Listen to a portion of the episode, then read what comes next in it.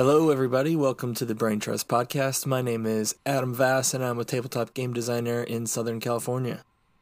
My name's Leups. I'm a game designer in... Oh, I must have Boston. Shit, I'm not there. I'm in Cabin John, Maryland, America. Adam, how's it going?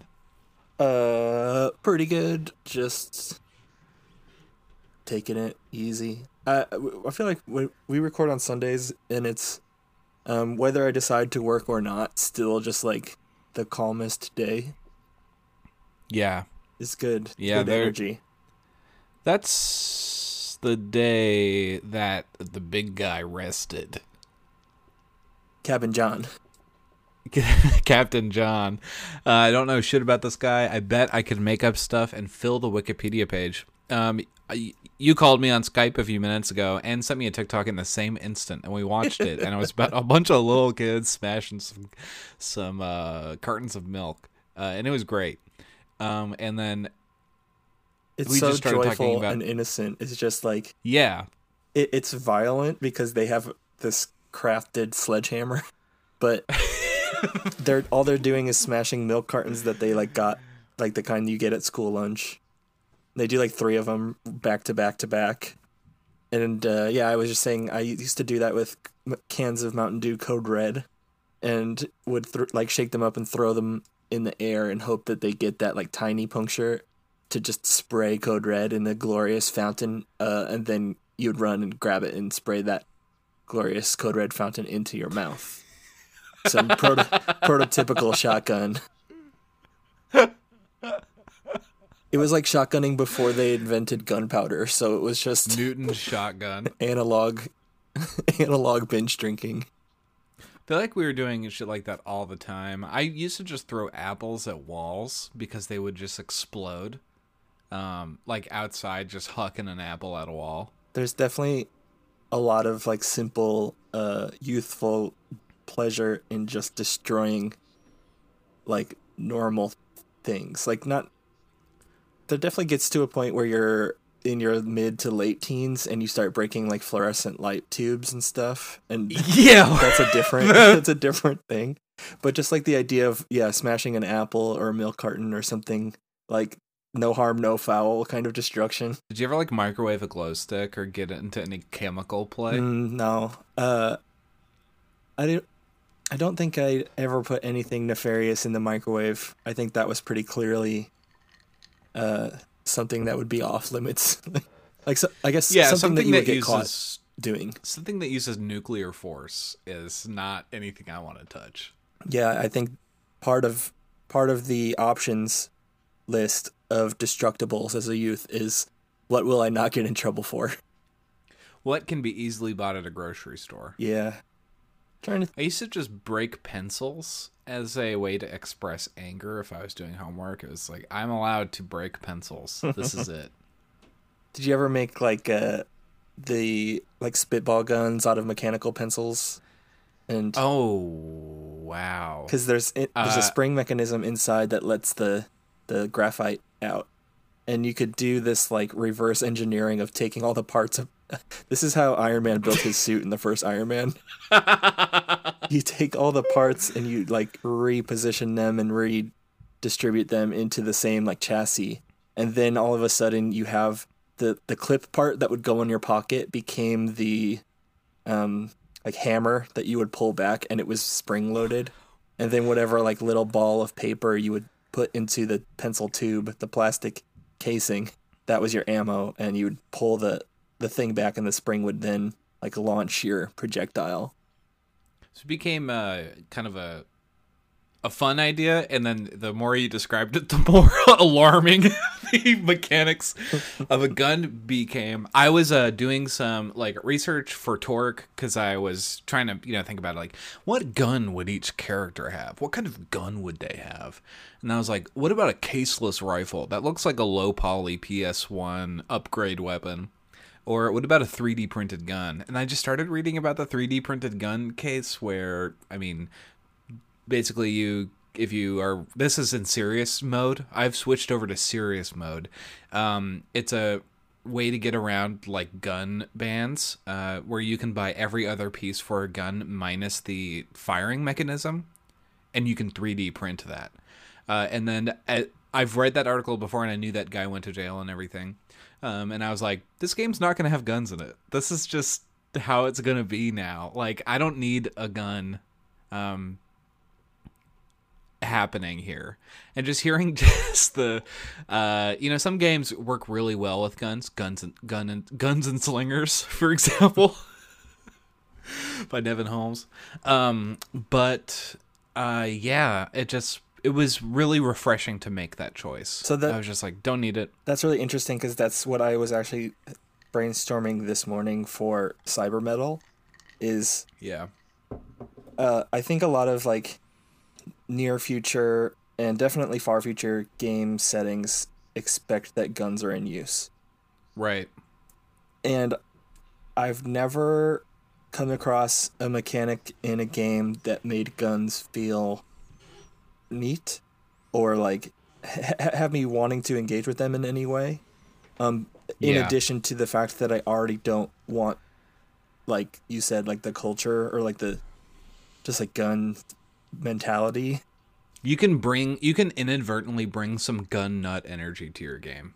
So a gun nut is someone who nuts for guns. I was I was gonna put this in the lab actually and just like brainstorm like how to how would you make a gun feel like a like a how would you make a shooting mechanic in a game that's not just like roll to hit and then just do immense right. damage, because that's the weird thing about guns in in in tabletop, and it's uh, hard to tell too. Like their guns obviously in real life and then guns in movies are treated in a myriad right, of yeah. ways. Like you either have the yeah.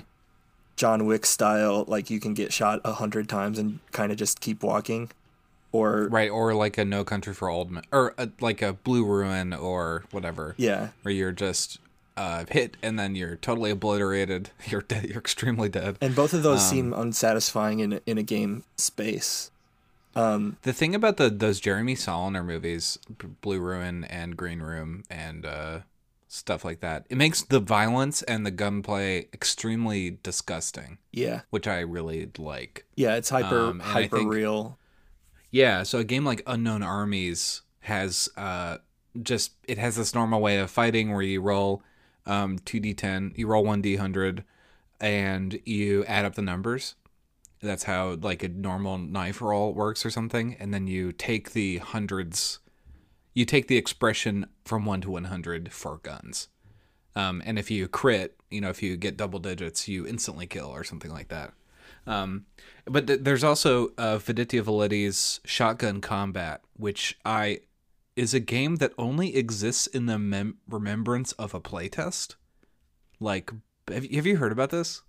I, I sort of remember, but I'm going to lean on your ex- explanation of it. So I barely know either, and I think that's the point, that Viditya ran this game where you roll a ton of d six at the beginning, and that's every shot that you shoot during the game.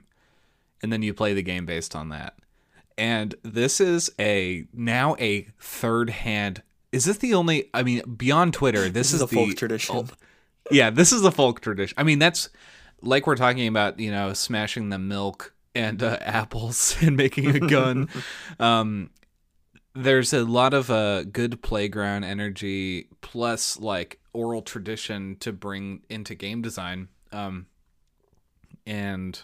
I don't I don't have a connector between that and like what a satisfying gun thing is, but I do think you have an interesting problem with uh, cyberpunk um, gun stuff, because I feel like the cyberpunk video game is very into the kind of Call of Duty weed leaf on a gun paint job yeah. situation.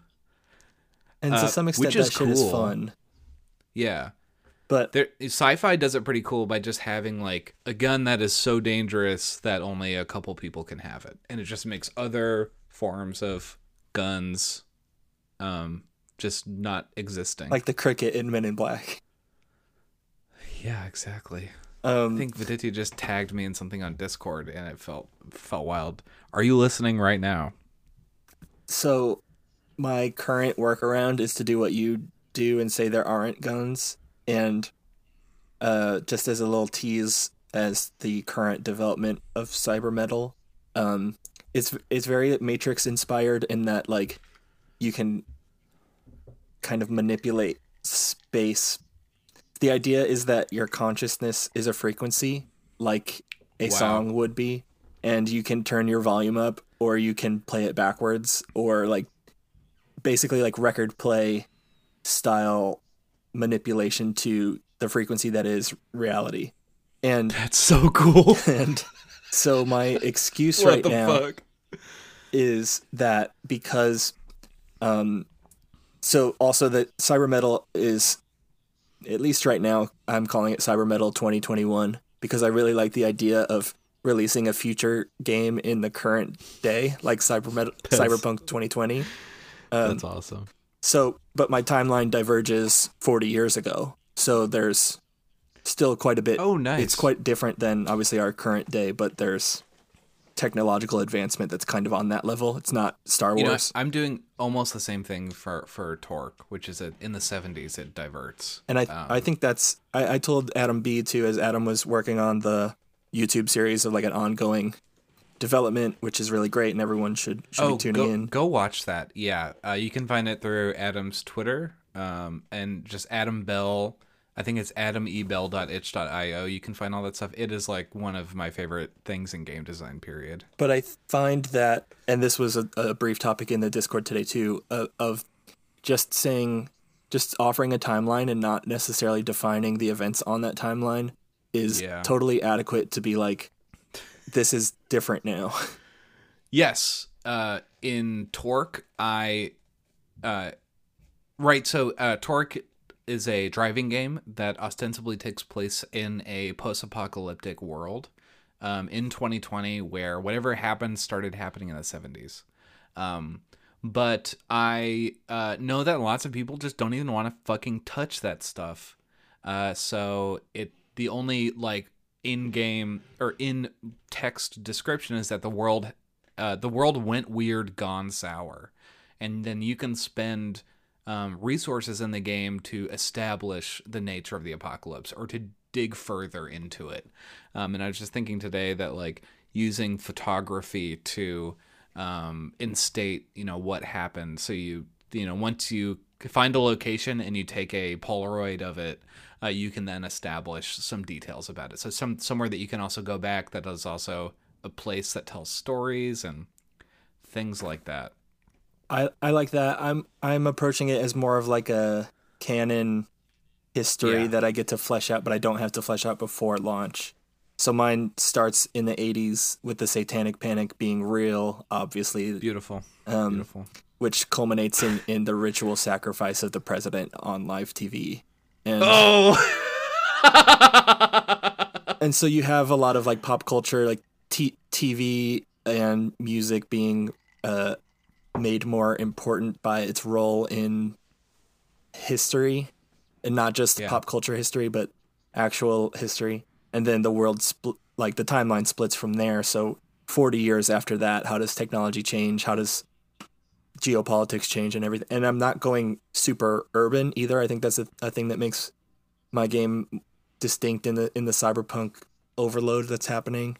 Um, I'm going with like, there's a city, but it's not, it's like Grand Rapids size. It's not, it's not oh, cool. Metropolis.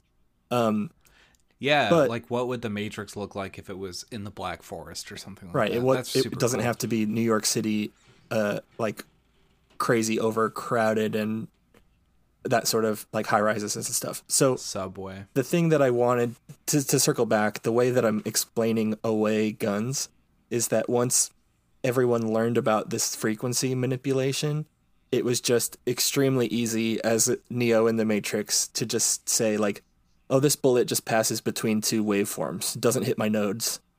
Yeah. And so wow, it just goes right through. So bullets basically are made irrelevant.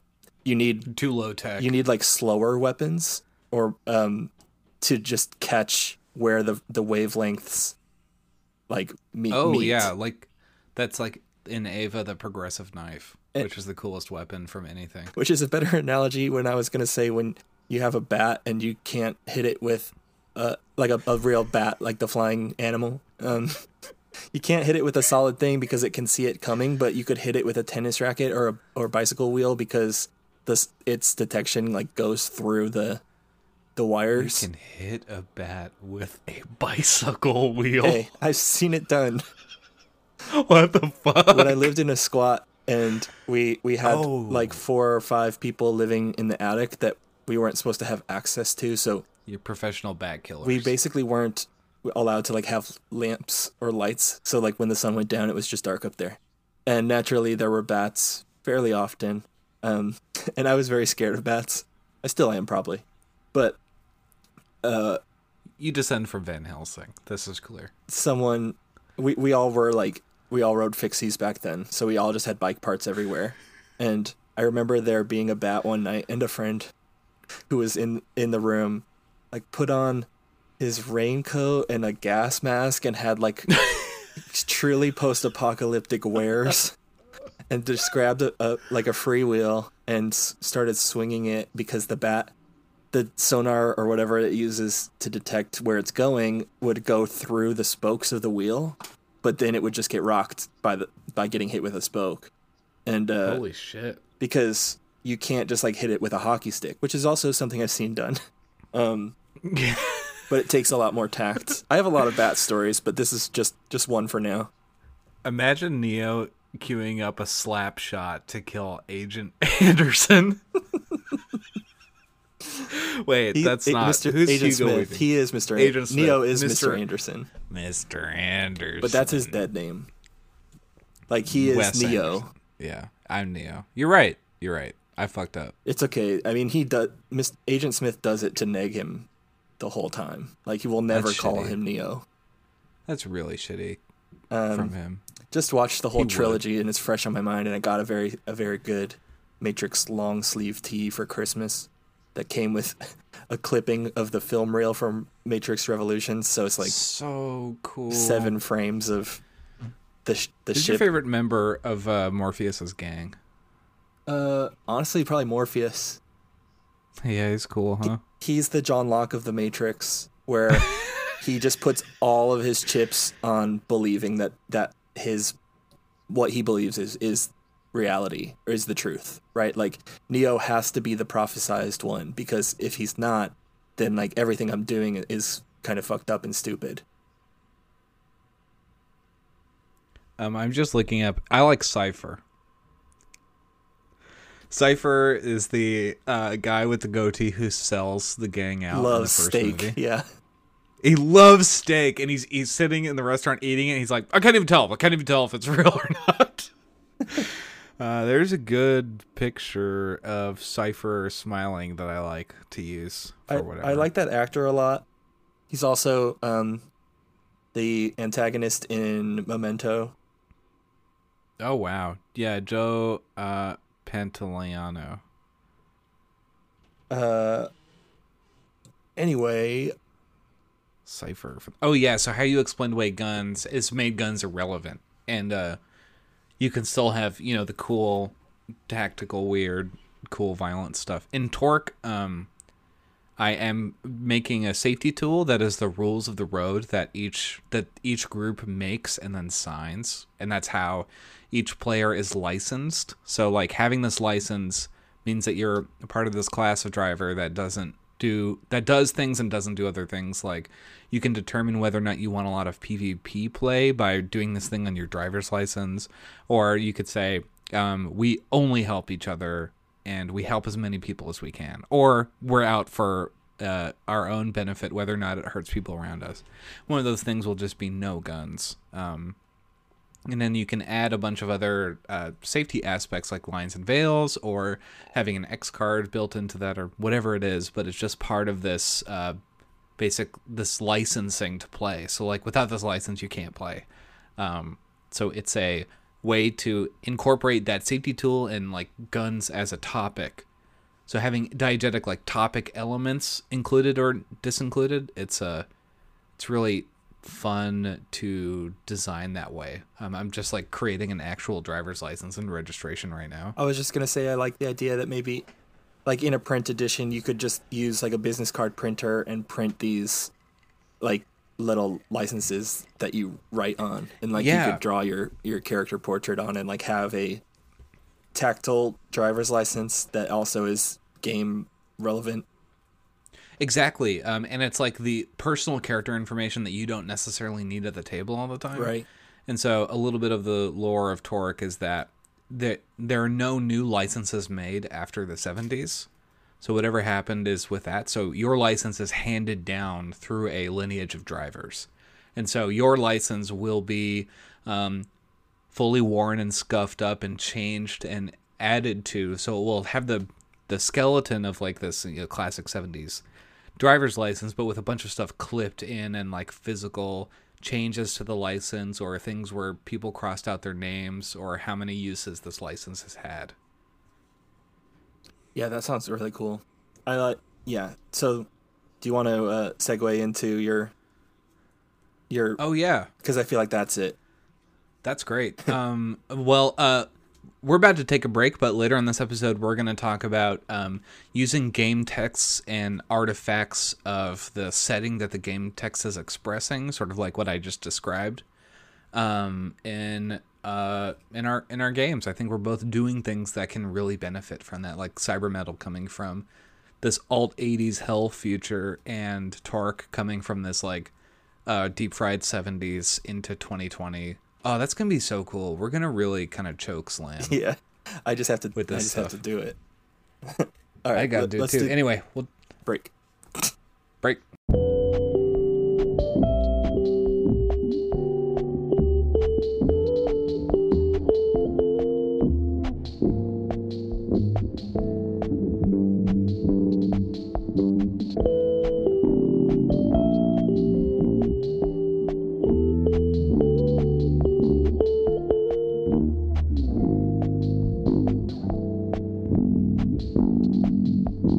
I watched Sound of Metal yesterday. Have you seen that yet? What is that?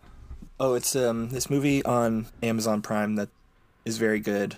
It would have been like one one of those like award seeker indie movies this year if it was in theaters, but um Riz Ahmed, I think is his name, is the lead, and mm. he's a drummer. Yeah, Riz Ahmed. Yes, he's a drummer in a two-piece metal band. Wow. Um who has extreme hearing loss, like like they're playing a show and he walks out because he can't hear anymore. Uh oh my god. And then the rest of the movie is about it, that like he and and the woman who's in a band with him uh, are both addicts, or were I, yeah. I don't know the right way to they're they're not like they're recover in recovery, that's it. Um so he goes to like a specific community for addicts who are hearing impaired, mm. and most of the movie is is that um just coping with loss of hearing, and then that's amazing. He's kind of all the while wanting to do something to regain that hearing ability. Um so he learns about the these the cochlear implants, which are real things, and they're Mm-hmm. They, they bypass your ear bones so that you're, you're hearing it. The, the the doctor in the movie describes it as the illusion of hearing, because your ears aren't working anymore, but there's yeah. signals being sent into your brain by these implants. And and they go in the ear canal, but there's also a surgery, and he has these like things on the back of his skull, like two nodes, one by each. Oh, okay. Yeah. And so...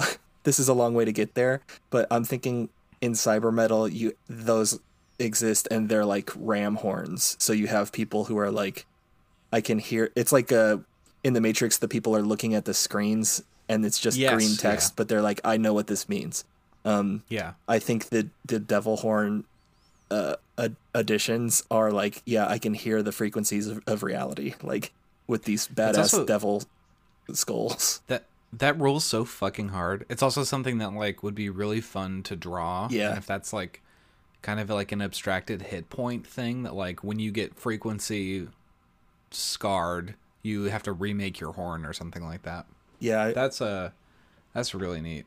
Um, it's one of those things where I like didn't know it existed and then learned about it. And I'm like, it might, I want, I need to get a sensitivity person on this, but I like the idea of this tech that really does exist being warped yeah. for this extremely like grim metal bullshit fun time reason. It also does seem to get a lot away from the Markborg trappings. Yeah, I think figuring out what my characters do is still on a high up on my priority list, but my real big problem, which was sort of a thing I wanted to talk about, but I don't think it has legs, just like managing what projects you want to do and what you need to do. And because doing Cybermetal and Babes in the Wood at the same time is extremely dissonant in, in my head.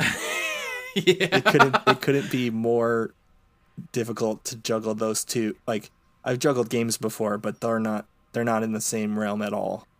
Polar opposites.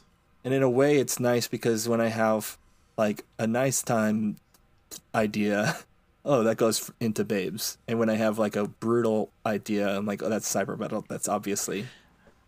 I've been meaning to ask, how are you uh, figuring out how to get guns into Babes?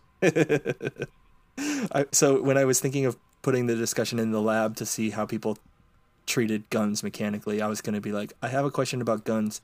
It's not for Babes. Like, because that's the thing that I've made clear that is what I'm working on. But obviously, there are no guns. There's not even really magic in it. You know, gun-wise, we're getting away from the topic. I don't even know if we're on the episode or not. But um, what the, is an episode, really? What is an episode? We're going to do a hard reset next episode, just you wait. Um, but the way that Into the Odd does uh, hurting damage and stuff, like you always hit and you just roll to see how much, um, that is like a... Because, like, shooting a gun is a choice, you know? And just saying, like, being like, gun is on, I am shooting gun, rolling dice to hit you, hurt you. Like, I am always going to hit you, and we just see how many of these bullets hit you or whatever. Yeah. And I, like, how do you how do you I, get into the my, scariness? Whatever, yeah. An issue I have with that, too, is wanting to use... So, in the this his, in this timeline with, that has a...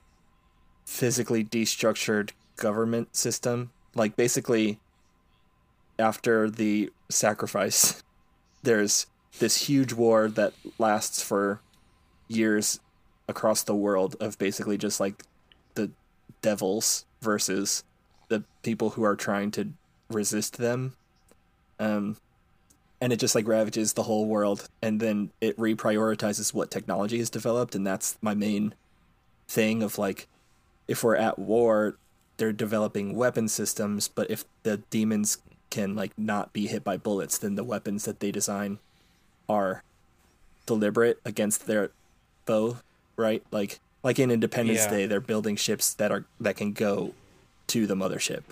Um, yeah. And uh, so with that de- destabilization of central government, I think the economy reflects that, and I think there's not, there's no dollars. So I really want to have just a debt system. Um, and, oh, cool. But I, I really am avoiding how, how much I can just lift from Bastion Land, which starts your characters in debt, and that's your, your story hooks. You could do that like Justin Timberlake movie where your debt appears above your head. I like, like that. The time. That kind of shit. Yeah. Um, also, have you started playing Griftlands yet? No, not yet. That's a major thing in it is is there's debt, but you can like trade someone else. Like if some if you owed me a favor and uh, I'm asking for a favor for someone higher up, I'd be like, oh, I'll just give you Will's contract that I have, and then you don't owe me oh, anymore. Cool. You owe them. So at a certain like you kind of one there's a trading system that I think is really interesting. Um, economically, because, you know, like if I gave you bus fare, that's not the same as I need someone killed. Um, right. But at certain points, like certain debts are worth trading just circumstantially. It's also and, like a thing you could reasonably expect to happen in a horrible oh, world. Like out. We're already just like, you know, ravaged by capitalism, but what if it was just like the most comically like I'm a debt collector, which means I'm the richest person alive, like loan yeah. sharks become landlords, like that was also a, um I watched The Muppets Christmas Carol and just thought about Scrooge is a money lender, and I'm like, yeah, you're bad. That so guy. That's like an archetypal villain that's really good and easy, and that's also kind of like Jabba the Hutt or something, like people who don't necessarily get their own hands dirty, but they're r- extremely powerful just in their ability to mitigate who owes who what. But I think too, just like a pointless or a not pointless, but like absent of points um, economy system is, is interesting in a game that's new. Because everyone's used to, I have X gold and I can buy Y item with that, like a one. Right, a like nor- it starts from a place of bartering. Like this has right. no inherent value, and then you just can like build the opposite of like elegant numbers. Like you just have tons and tons of fucking numbers, and then like, yeah, I mean that's like a cool way to show the like true meaninglessness of debt. And that, and I. There was a news article recently about a guy who like hacked into the um, food stamps program and just approved everybody who was pending and gave them like two thousand dollars to credit and food stamp money. God bless. And that made me think of that too. Like if this debt system is at all in a digital space, like if these debt collectors are keeping records online, then you can hack them and access them and manipulate them. I mean, there is your player activity is abolishing debt. And th- that's just like a great core activity that you just, everywhere people have debt, and you can just go to a town and then start just whittling away and bringing everybody to zero. And that's like considered, um, you have like put it in the black. Like getting towns in the black or something like that. That sounds exactly like the kind of awesome Matrix shit with a socially and class conscious like player activity is super cool. Yeah, I think too that brings in this like punk element that was missing from my design theory of just like, okay, they they're gonna have exosuits and like cool power, like it's very and power. They all have horns, like it's very power driven, and that's a theme that I still want to be present because that's the metal thing. Like how how powerful you are is a measure of your value in society, but that power can mm. be literal or figurative. Um, and then like, what do you do to get more? And I was kind of, I'm straying away from like implants and stuff. I'm really excited by integrating like analog tech into the cyber theory, because again, one right. of the main things I wanted is like playing records backwards to summon demons. Like yeah. the idea that your consciousness, instead of being like uploaded to the internet, you could be etched into like a wax cone, and then Ooh. Someone could just play that wax cone back at the right place at the right time with whatever like demonic power or ritual power, and then you just exist again. Yeah, your your one-time use things are cassettes that will explode upon use, but you can get out the frequency. Yeah, like flexies, like records that play but they don't sound good, they degrade over time. Yeah, yeah, that's that's super cool. Fuck, I'm putting a um, cassettes in Torque to have a goal for the players that doesn't involve killing the other cars. It's like you got to get in and get the cassette because nice. It's your favorite record, like that you hear. Um, yeah, wow, Cybermetal is gonna be super cool. I think you might find a lot of good um, kind of clash con- class clash consciousness. There's your chapter heading right there. But uh, the the game Red Markets. Um, which is a yeah. economic horror zombie thing. I, I liked... So I had the quick start, and I thought there were some good ideas, but I think it's just too crunchy for me. Uh, Definitely. It is a like a four hundred fifty page book. Yeah, and obviously the quick start is, is not that, right? Like, it's it's designed... Yeah. It's not designed with all the information. It's just enough to play. But then with that, you're you're missing large chunks of, like, why and and sometimes how. Um, I didn't keep it. I, I, I sold it when I moved, but uh, anyway, I mean, I think we just leave all that in. These is, these are open development theory.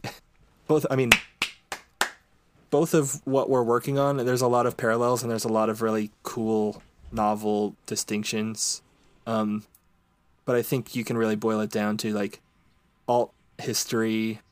Integrating these things that are important to us as people who kind of exist outside of mainstream culture, insofar as like right. records and uh, I mean, just like the punk stuff, the punk, right? The the punk ideology Let's... of living outside of living in a counterculture and integrating that into these games that are inherently counterculture.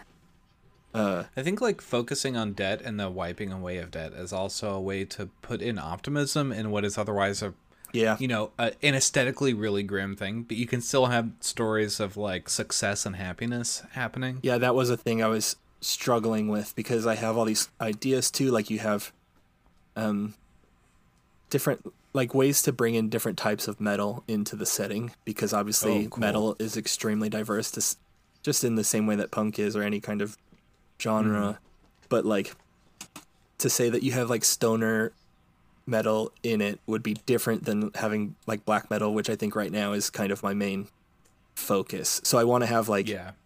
these kind of like druidic um like nature, they, the protectors of what's left of nature that's been after society was really ravaged, um and they kind of have a different approach to like what is power and how to protect things and what they do. And with that too, because I want this to be a, a living game, these are modules that I can release later. Like, oh, cool. Yeah, you do your power metal module, or like your, in like fashion metal, even just like different yeah. kinds of approaches, and they they can be either different character classes or different like subsettings. And I also really like the idea of doing, Cyberpunk does this a little bit, of just saying like, Cybermetal twenty twenty-one is my core, but what. what does Cybermetal nineteen ninety-one look like? Cool. So just, yeah. uh, you know, thirty years prior, the same setting, but you get to flesh out some of the lore, and you also get to play in that. And having that, I'm finding like the design challenge of like making a game that is meant to be expanded on in subsequent editions, instead of designing a whole game. Right. It's hard. I'm focusing so much on the game just has to be really fun to play. I mean, there's no getting around, like, you can play a effective story game that makes you feel a lot, and it can not be that great, but it can still have a huge, profound effect on you, you know? I, th- I think we, a lot of us have had experiences like that. Yeah. Where, like, you looked past some of the blemishes on the play of a game because it was really good. Um, a game can be really good and not very good. Um, but to ask someone to come back a bunch... is uh is a lot. Like I'm I'm gearing up to start playtesting Torque. Uh this episode comes out on Tuesday this week. So I want it to be really fun to play, and I will spend as much time getting it to be fun before putting out the first thing. Yeah, I think that's a good point too, of the modular idea only works really well if you can sustain interest, and that sustainable interest comes from your first impression, really. Right. I, I get into this place with this game and games in general. It's like, is any role-playing game really fun, or do I play it because I like them? Like, what's the fun factor here? Yeah, you like, can definitely, like, right, because obviously being with four friends is fun, right? That's the, that's the game a lot of four, the time. Four friends, tennis rackets, hitting bats in the dark attic, like like I remember playing a, playing a Cypher system game, not enjoying the the mechanics of it at all, and still having a really great time because it was me and my friends exploring this fiction, and that's cool. Or or when we played Into the World, that Fantasy Flight R P G. Yeah. Uh, again, I did not like the system. The but, game's not great, but, but it's like such a good sell otherwise. Yeah, yeah, just playing as yourselves in the place that you are, plus aliens, is like, oh, that's really fun. It, it brings, like you said earlier, playground energy to yeah. the, the role-playing experience. And then even thinking to playing Dungeons and Dragons f- for four years, right, of the same campaign. And yeah. that was pretty much explicitly made fun by the people I was with. And having yeah. played that same exact game with people I don't know as well is not fun. I have had those, and I, and it's like mechanically there's nothing different, thematically there's nothing nothing different. It is just the un undefinable, like ethereal aspect of who's here, what's everyone's like attitude, right? Like how our right. frequencies are, are lining up together to you, you roll on the N B C reaction table and see how the game's gonna go. Like you said, like, you can have I, a great time playing a bad game, and you can have a bad time playing a great game, because the right. game itself doesn't dictate the time that you have. Yeah, um, I was explaining Torque to my mom. It just to that that's like a level of play testing that I uh, should ask everyone to do, which is explain your role playing game to Peg Yopst, my mother, um, because like. Sh- you know, she has none of the background and will ask any question that she has, which is really key. I think uh, I'm the kind of rules reader that, like, no matter if I'm listening or paying no attention, I'll be like, yeah, I got those rules. Absolutely. I'll figure it out. Like, I'm good. Um, thankfully, I haven't been in, like, a board game cafe recently where I've had to uh, really bluff like that. Like, I knew what was going on. Um But, uh, yeah, she just was asking me, like, you know, what if someone isn't driving with all of this and they have a bad time? Like, how how do you deal with that? Um, you know, what if someone's not getting it? And then I just had to tell her that, like, I don't make games for people that aren't interested in getting it. Yeah, and there's so, buy-in. I mean, that's what, like, yeah. player buy-in is, is wanting to get it. And with because I'm, I'm not making I, a game that's being played in a comic book store by strangers who are new to the game. I don't, I don't really have to make it um, as focus tested good. Like it can be a little gritty and have weird stuff in it. So that's what I was just gonna say uh, too. I think um, that player buy-in for role playing games is coming to the table with these metaphorical first aid kits. Of Band-Aids yeah, to say, yeah, I want this and this and this, so we're going to make that happen. And if I have to, you know, put a Band-Aid on this rule because it's less, it's not necessarily defined all the way, or if we want, like you said with the driver's license, to curate this, if we do want guns, right? Like, yeah, that's a different game. It's supported in a way by your structure, but this kind of comes down to this like weird meta discussion that takes place of like what is the gameplay, and I think for these trad games, you you give someone a, a nudge, and generally, especially with our stuff, it's aesthetic, it's thematic, um, mm-hmm. and then you trust that that spirit of wanting to play in that established aesthetic and, and theme. Um, yeah. is enough that they will, and they as players, or like we as players, that's all we need to go. Even thinking about when we played Open World a couple weeks ago, um, it was ex- it was in bare bones rules text state pre-release, you know, but we all came wanting to have that experience that the game right. um, pitched at us, and so yeah. we made it happen regardless of how much the rules actually made it happen for us. But that's what our, that's what R P Gs are. And I think too, that's to, to bring it back to other recent discourse, why playtesting is um, not always necessary. And sometimes it is because yeah. by the nature of what we're making, you're trusting the audience to trust their own like instincts and drive to have the experience they want to have. Right. That, that gets into the question of like, whose responsibility is it for the group to have fun? And yeah. like a GMing tip I learned really early, which is that if people are having fun at the table, you're doing a good job. That's it. That's like the one rule. Don't, don't divert from the having funness. And rules in R P Gs just dictate the kind of conversation we have and what we're talking about. I have a really, I have a good analogy for this. You know when you're at a wedding and there's a photo booth, and outside the photo okay. booth is like a table of props, and there's like a cowboy hat and some big goofy glasses. yeah. Um, th- the game master is is the person who bought the props, and the players are the people who take the photos. And like, okay, you could easily go into the photo booth and have fun and take funny pictures with no props.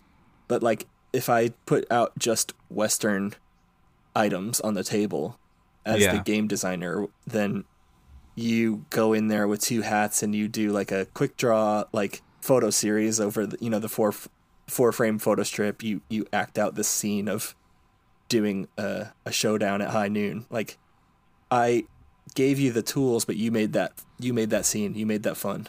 Mm, totally. Yeah. That, that's a really good way of explaining it. And while you're, while you were saying that, I thought that like, wow, people have lots of fun playing games that I do not like. Yeah. Like, I mean, there's, that, there's also a, different a, kinds of fun. Like, yeah. Um, fun but, is a really bad word. Anybody that has like studied game design, classically speaking, like Bach did. Right. I was, um, I was just, you don't talk about fun in that term, but I think we know what we're talking about here. Yeah. Just kind of like joy and, uh, yeah, it's, it's different obviously than like a competitive game is fun in a different way, or strategy games are different, are fun in different ways. Right. Because they, yeah, they're, they're itches that you need different scratches for, but you might get more than one. You might have one that particularly like excites you or works. Um, the spot on your leg that you itch and then your leg starts kicking. Yeah, I am a dog. Uh, the thing I think why playtesting is great is because you can ask the question, is this game fun? And know for yourself the answer. Yeah. Yeah, well, I think that's valuable. I mean, you can do that yeah. after release and go, well, nope. Nope, not like, so fun. Oh, I made this game. It's not that fun. Um, and I think that's, again, fun. Fun is hard and, and ethereal, because I think about games that are sad or games that are uh, more dramatic in that way. And like they can, yeah. th- that's obviously a different kind of fun too. So they can be effective. They can, they can accomplish their goal in a way that is still difficult to understand. Um, if I were to like, you know, give a post play on a sad game, be like, was it fun? My gut would be no, but like if I did have the experience and it, the experience was valuable, that's, you know, not on paper fun, but it was what we're after. Yeah, is accomplishing its goals. It was a great way to spend two and a half hours. Like, right. Yeah, it's just something that, like, when you are deep in the woods of game design, which I think you are often now, yeah. you kind of can't see out. And so you have these, qu- like, anxiety-based questions that are like, "It's this thing I'm spending so much time on, is it even anything?"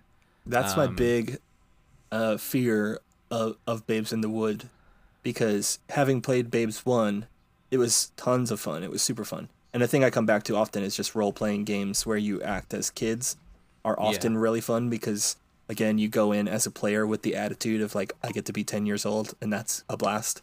Um, and then I'm like, oh, well, does it need a second edition? If the first one's fun, my, I'm, I'm I'm obviously, like, refining it, and I'm better at design, but one of the major reasons I wanted to do it was to eliminate the combat system because it just doesn't make sense that such a thing exists.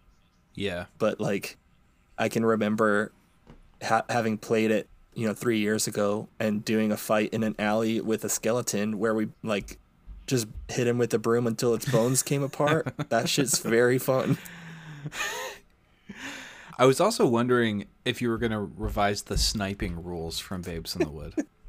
Yeah, the the blast damage is, is different. the, the massive damage.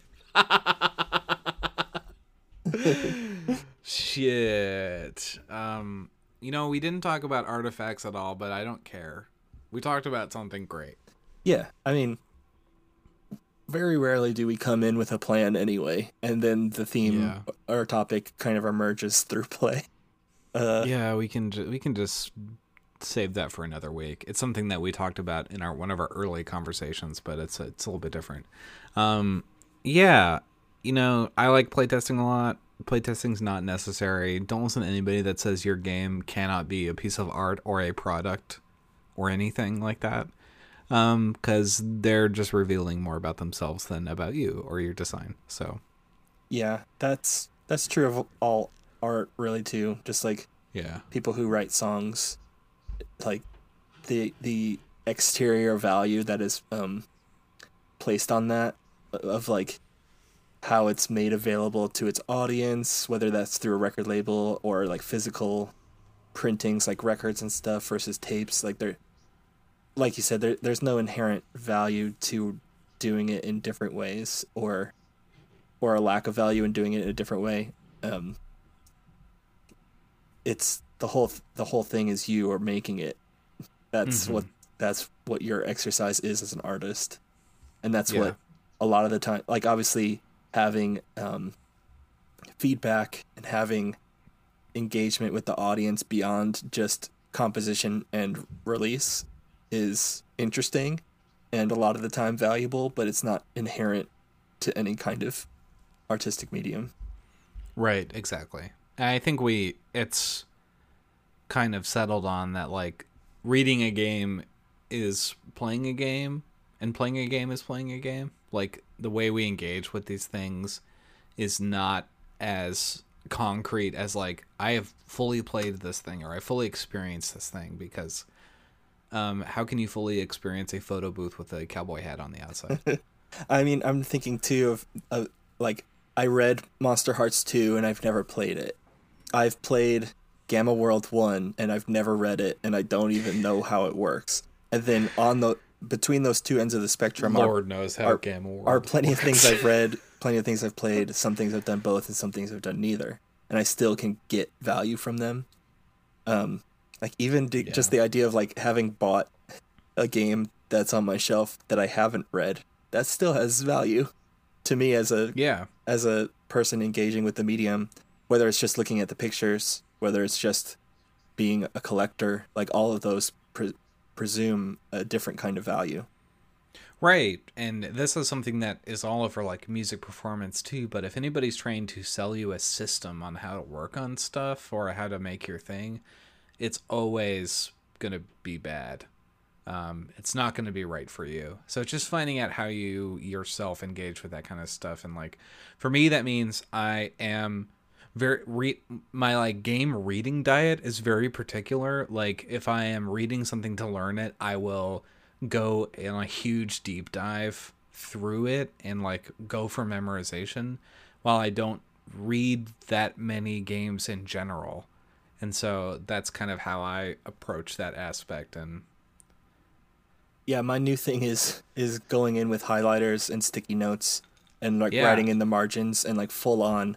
I, I haven't I feel like I, I tell myself I will do that. Like, I have this book on my shelf, uh the Rune R B, R P G, which I think was a video game. Um hmm. It's Vikings, I think. Uh Sounds right. And it's semi-competitive, so you're, like, you're a team, but you're also working towards this, like, individual goals of, I think, probably kill count or something like that, because it's very nineties looking. And I'm like, this book doesn't have any value. I got it for, like, two dollars at a used bookstore. Um, why would I not write in this or, or like, highlight things I like? Um, the only thing that stops me is the sort of, like, resale person. Like, when I just sold right. all my Dungeons and Dragons books, I'm glad I didn't write in them, but I did have sticky notes all fucking in there to, like, highlight things that I thought were important or interesting, and then can move things around and, and like, I so that's my new thing, is physically interacting with a yeah. game's text to to, and then I think too that makes it easier for future reads. I am not a read cover to cover person usually, unless it's, you know, a zine, but um. I will I will read a game cover to cover and then revisit sections that I can't recall. Like, I did that with Apocalypse World second Edition, where I just brought it on the train every day for two weeks and just memorized the game. I like that I, I'm basically effectively creating a rules reference as I go th- yeah. through it. Yeah, like, I tagged it up and I was like, okay, how do fucking how do guns work in this game? What is the how do you get the maestros? The Maestro D's, like, house or whatever. Yeah. Um, that doing that will make you way better at making a rules reference than any other aspect of R P Gs. Yeah, I've been doing it a lot for Babe's stuff too. I've shared yeah. some pictures in the Discord of my sticky note covered zines, like printing out Patchwork World by Aaron King and highlighting moves and then writing in the margin, like, this This move structure would be good for this character's special move in my game or something. And I have nice. now a stack on my desk of probably ten to fifteen P B T A games. That's the other thing. I like printing copies so that I'm not destroying an original, and if mm-hmm. if I can, because I do like collecting stuff. Um, and then compiling those notes. So on my desk now, yeah, collection of probably a dozen P B T A games that are all noted and stickied and highlighted. And that, I mean, we're all standing on the shoulders of giants in all of our game design, right? So this is being very transparent and honest with myself about that, to see, here's this element from this game that I'm repurposing for this element in my game, and I can physically see that. Yeah. It's a living Appendix N. It's just there in paper in front of me. I mean, that's beautiful. That is, when I was first getting the inklings for Torque, I just found every single game that ever incorporated driving, and uh, read as many as seemed interesting to see, just to know as much as possible about the medium. I, I did that with Necronautilus and reading space games, and a lot of them are are hard. like, yeah. Like uh, mechanically really dense. Uh, you end up reading Traveller. I think I read, I definitely read some of Traveller and couldn't hang. Um, Tra- Traveller fucks in the same way that Gamma World fucks, but in a lowercase. Yeah. Like I would pick and choose, or I would read tables and not necessarily core rules. Um, and that is how they wrote Traveller, too. Yeah. He really picked and choose what they were. But that helps me. With. I mean, Necronautilus at, at its impetus didn't have spacefaring rules. It just said, when you want to go to the next planet, you do. And that's yeah. fine, because my goal was, one, to see as many planets as possible, but two, to have the terrestrial experience be yes, the main one yeah. of the game. But then just reading through however many other space games, I'm like, oh, this is important that space the games space travel include is a travel. Huge, a huge genre element. I mean, that's that's a really cool lesson for, like, why getting familiar with the topics are so important. I know that uh, there is one game designer I will not uh, name that doesn't, if they are designing in a new genre or a particular type of game, say it's a wrestling game, um, the game in question is not a wrestling game. They will not read any other wrestling game so that they can have their own take on it. And that just stuck with me as a stupendously bad idea for making art in a conversation with anything else. That's the thing. They, they want their, seemingly want their product to exist outside of that conversation. And I think both of us really value including our games in that conversation. And again, right. that's, that was the whole thing with Necronautilus presenting itself as this sort of edge case O S R experience, which it mm-hmm. it is and it isn't. But um, the the works that inspired it inspired me, and I wanted to then echo or reflect, here here are the things I think are special about those, and I'm building upon them in this. Um, and what I'm doing with Babes and all these other P B T A games, a lot of the things that I'm printing out are like Brindlewood Bay by Jason Cordova and The Wretched from Chris Bissett, um, Escape from Dino Island, these more modern P B T A takes that have really innovative stuff yeah. at hand. And that's what I want this, that's what I want my game to be. I don't want it to be this two thousand seventeen game that I made that was just renaming moves and like right. um, not necessarily iterating on what made P B T A appealing to me in the first place.